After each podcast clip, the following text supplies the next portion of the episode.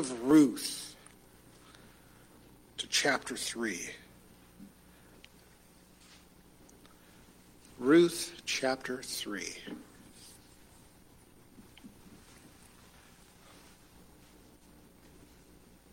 Father in heaven, God, even now, as we turn the pages of our Bible, find it on our phone, wherever it is we may be looking. We ask, God, that your Holy Spirit begin to work in our lives, into our minds, in our hearts, so that our hands change and our feet change and our tongue changes, God. Transform us here. Begin the work as we study this, your word, the very words of God. And we pray this in Jesus' name. Amen. Y'all know the story about this revolutionary company, company called Apple. Kind of a funny name when we heard it. Apple, that's weird. Does that have something to do with a garden? You thought it. You know you did. Yeah. Truly an outstanding, amazing story. Started this, this multi-billion dollar company. Starts with four guys in a garage. As apparently all great things do. Huh? And some not so great furniture. I don't know. but it is amazing. And what is even more amazing is that ultimately one of the key guys of those four guys in the garage that ran this company was ultimately fired by this company. I mean, you, you can you imagine that day? What do you mean you're firing me? Am this company. This company wouldn't exist without me. And think of how you might respond to such hardship. Steve Jobs is the guy's name. the dismissal had an enormous impact in his life, and not the way you might think. It made him realize that his passion for his work exceeded the disappointment of failure. And he decided to try something different. You may have heard of a company called Pixar. Guy started that one too. He said, what, what looked like a great loss in my life ultimately became a great opportunity. Hear me when I say this, friends. Some of the greatest opportunities that come along are when your heart is on the floor and you look around and say, what am I going to do next? How am I going to make it through this? And, oh, who's at the door? Opportunity. And it's knocking. Let me in. Before we uh, continue our study of the story of Ruth, I want to explain once again, remind you of this very, very key and seemingly odd and complicated thing called a kinsman redeemer. We don't operate this way, and while it is in the Bible, it is not commanded for us like a lot of things. They are said for our benefit that we might understand, but they are not necessarily promises or commands to us.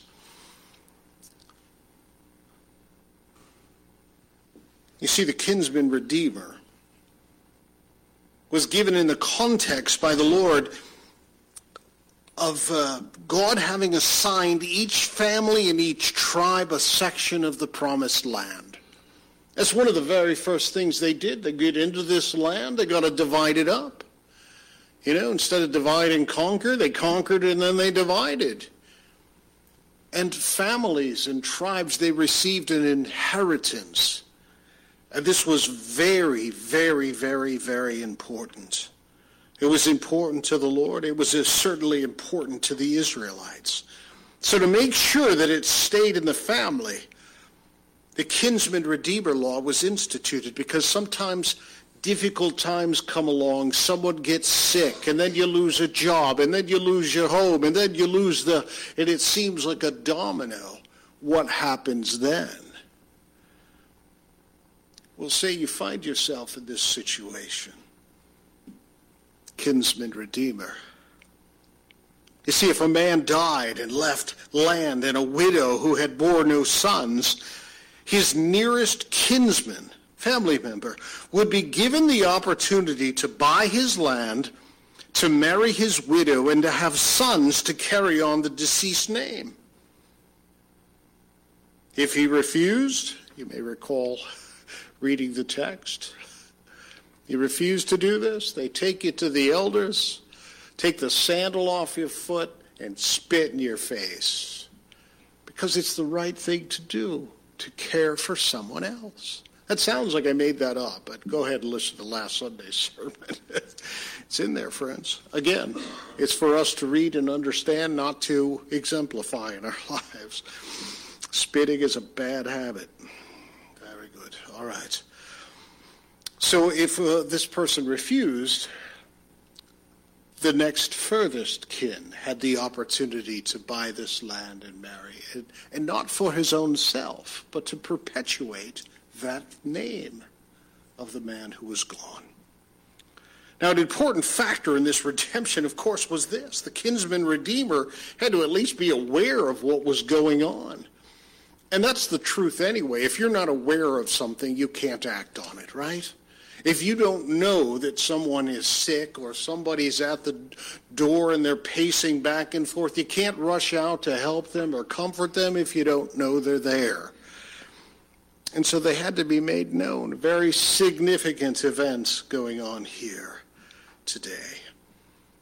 So it may seem confusing in this, but remember that this is what God used to bring about something enormous all of this design that God would bring about something so big the whole world would know about it. And so when we take a look here, the first thing we see is, is that Naomi sees a big opportunity in her life. And by the way, every one of us has opportunities. Some of them little tiny things. You know, you could open a door for someone and just make their life a little easier.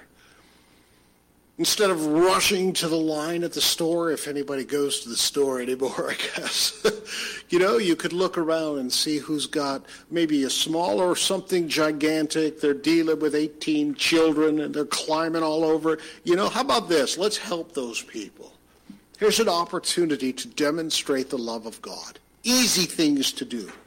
Easy, easy peasy. Sometimes there's gigantic opportunities.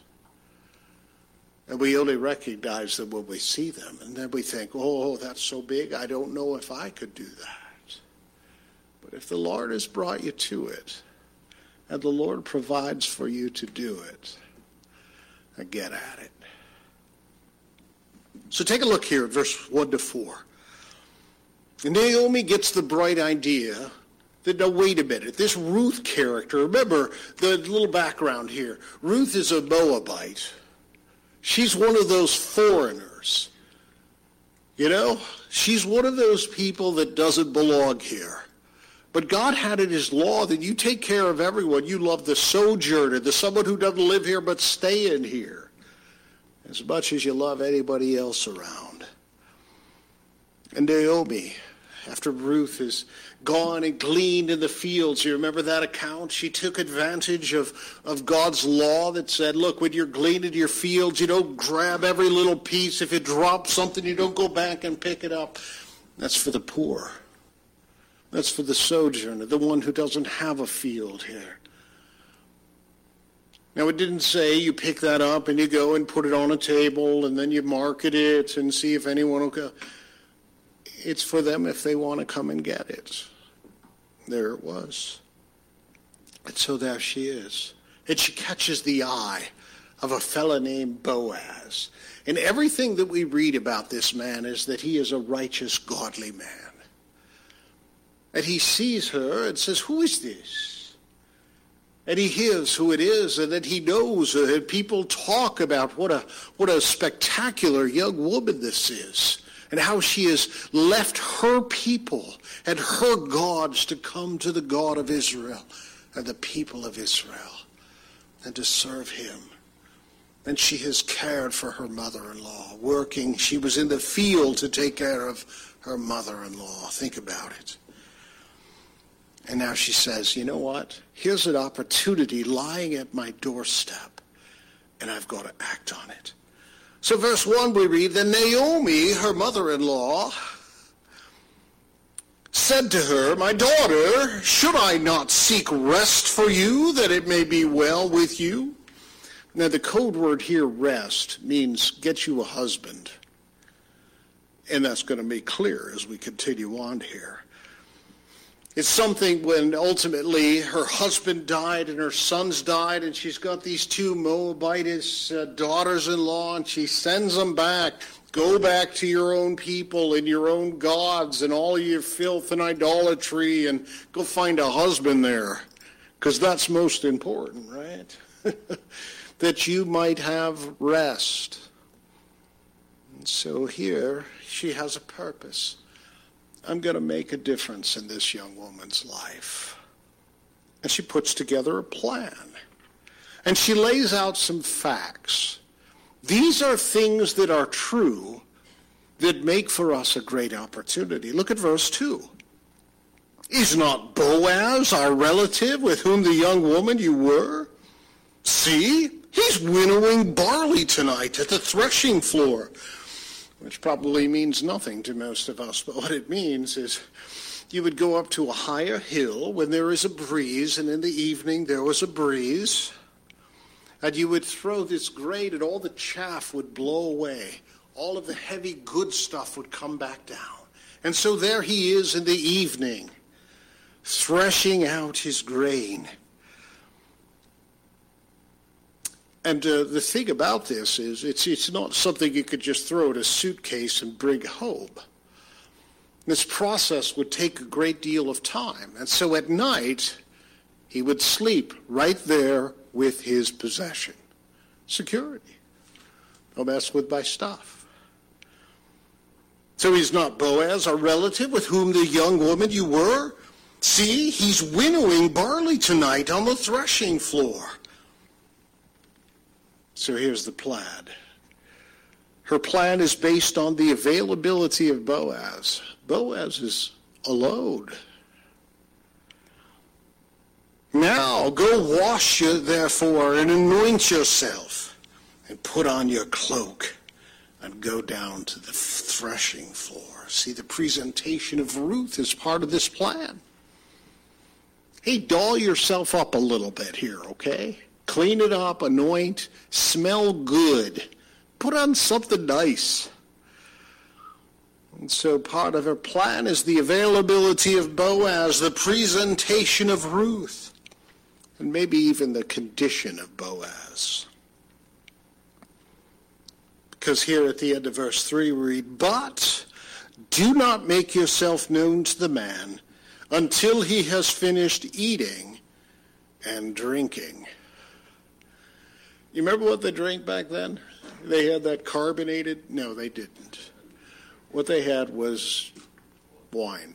The wine was typically not alcoholic. It was so many parts water to so many parts wine. It was, but not all of it was. And we have the indication here as we read, and we'll see later on, that he had drunk and that he was feeling kind of merry. And so the plan that Naomi has as she puts it together and sees all the pieces of the puzzle, the availability of Boaz, the presentation of Ruth, the condition of Boaz, and the assumption of Boaz's character.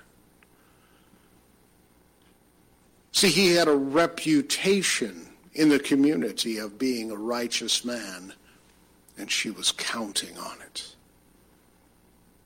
All of these actions, of course, are designed to make Ruth attractive to Boaz, as attractive to Boaz as possible, and to break down any resistance he might have. She's setting him up. In the best of ways, though. Maybe. We'll see. And look at how Ruth responds here in verse 5. And she replied, All that you say, I will do. Imagine that.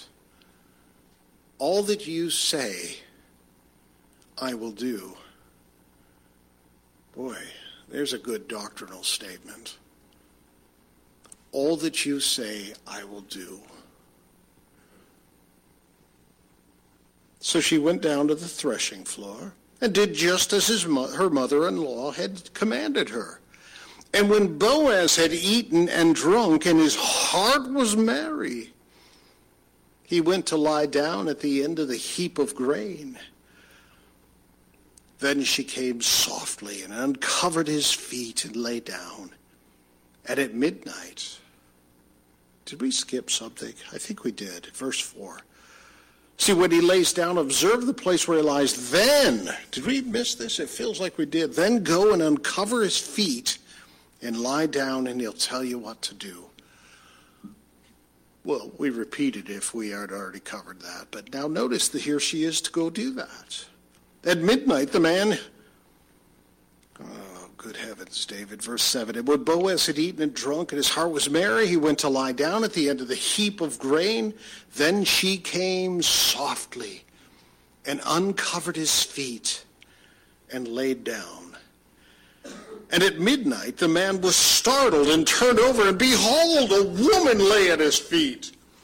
She was definitely not there when I laid down. What's she doing there now? Now, you and I would just be absolutely beside ourselves in confusion. What are you doing? But you will notice he got some information quick. He said, Who are you? And she answered, I'm Ruth, your servant. Spread your wings over your servant, for you are our Redeemer. And then, bing! the light came on. Or as we say in America, oh, I get it now. She's asking me to play the part of the kinsman redeemer. She chose me to do that. Imagine. And so here we have seen that Naomi has seized the opportunity to do something that is good for, uh, for Ruth. But here is an opportunity, literally laying at Boaz's feet. And he seizes the opportunity to do what's right. And this is where she's counting on his character. That this man sees it for what it indeed is, instead of some kind of sexual thing. So notice what he says here in verse 10. He recognizes the situation and he says, May you be blessed of the Lord, my daughter. You have made this last kindness greater than the first, and that you have not gone after young men, whether poor or rich. And he agrees to the proposal. And now, my daughter, do not fear. I will do for you all that you ask. For all my fellow townsmen know that you are a worthy woman. And he recognizes some obstacles to this opportunity. Friends, if you're looking for opportunities without obstacles, you're going to wait for a long time, I'll tell you that. And he says, and now it is true that I am a redeemer, yet there is a redeemer nearer than I. Dun, dun, dun. And now here we are. The plot is complicated. Well, what happens? Does he just walk away then? Notice, my friends, what he says here in verse 15. Verse 13. He dealt with Ruth with integrity. He says, Remain tonight, and in the morning if he will redeem you, good, let him do it. But if he is not willing to redeem you, then as the Lord lives, I will redeem you. Lie down until the morning. So she lay at his feet. Notice how the scripture makes that very clear. They didn't snuggle in in the morning, my friends. She laid at his feet. but arose before one could recognize another while it was still dark. It's a euphemism, yeah. And so she got up when it was still dark, and he said, Let it not be known that the woman came to the uh, threshing floor. So looking out for her integrity as well as his. Let's do this right. Oh, blessed are those who say, No, we're going to do this the right way. Though it is more complicated, though it is more difficult, though there is much risk, we will do it the right way. And notice what he, how he responds here. He says, Bring me the garment that you are wearing and hold it out. Like this. Okay? Probably would have been longer and carried more. I don't know. And he says, uh, so, so she held it out. And he measured out six measures of barley and put it on her. Then she went into the city. And when she came to her mother-in-law, she said, How did you fare? Now that literally says, who are you? now this has been changed because if, if she walked in and Naomi said, who are you to Ruth, you might say, what in the world's going on there? And so the translators, to make it clear, have translated this, how do you fare? Because what she's asking is, are you Mrs. Boaz yet? Who are you? Tell me your name. Yeah. Then she told her all the man had done for her, saying, These six measures of barley he gave to me. For he had said to me, You must not go back empty handed to your mother in law. What a guy. But all of the excitement and all of these things, he still had time to think about someone else. And she replied, This is Naomi See, he responded with great generosity. He agrees to this proposal. He recognizes the obstacles, but he dealt with integrity and he responded with generosity. You see, he not only left her with a great provision, but also with a great promise. And Naomi replied, Wait, my daughter, until you learn how the matter turns out, for the man will not rest but will s- settle the matter today. Opportunities, seizing the opportunities. That's what we're talking about here today. These two people had opportunities. Here is this Moabite woman. People can talk. What were you doing in Moab to begin with? Did not the Lord God say to us? But she cared for her. And in return, Ruth cared for her.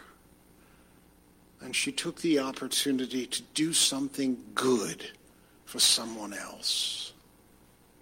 And here is Boaz with an opportunity literally at his feet. He does the right thing in the right way. He doesn't cut any corners. No, it is not right that I should take the first step here. There is another one who is closer, and I will go talk to him. Because he may not know. But it's his right. Doing the right thing. Hmm. Friends, if we were to wrap this all up and crumple it up in our hand and squeeze it together, we would look at it and we would see that God carries out his work through believers who seize unexpected opportunities from God. Unexpected opportunities from God. Hmm. Good Samaritan. Friends, I'm probably going to reference that one for the next six months as well because we know what it means. Here was this man, beaten and robbed lying on the side of the road. One comes along, Levi. Well, I'm not getting involved with that. I've got things to do that are important. I'm serving the Lord today. Imagine.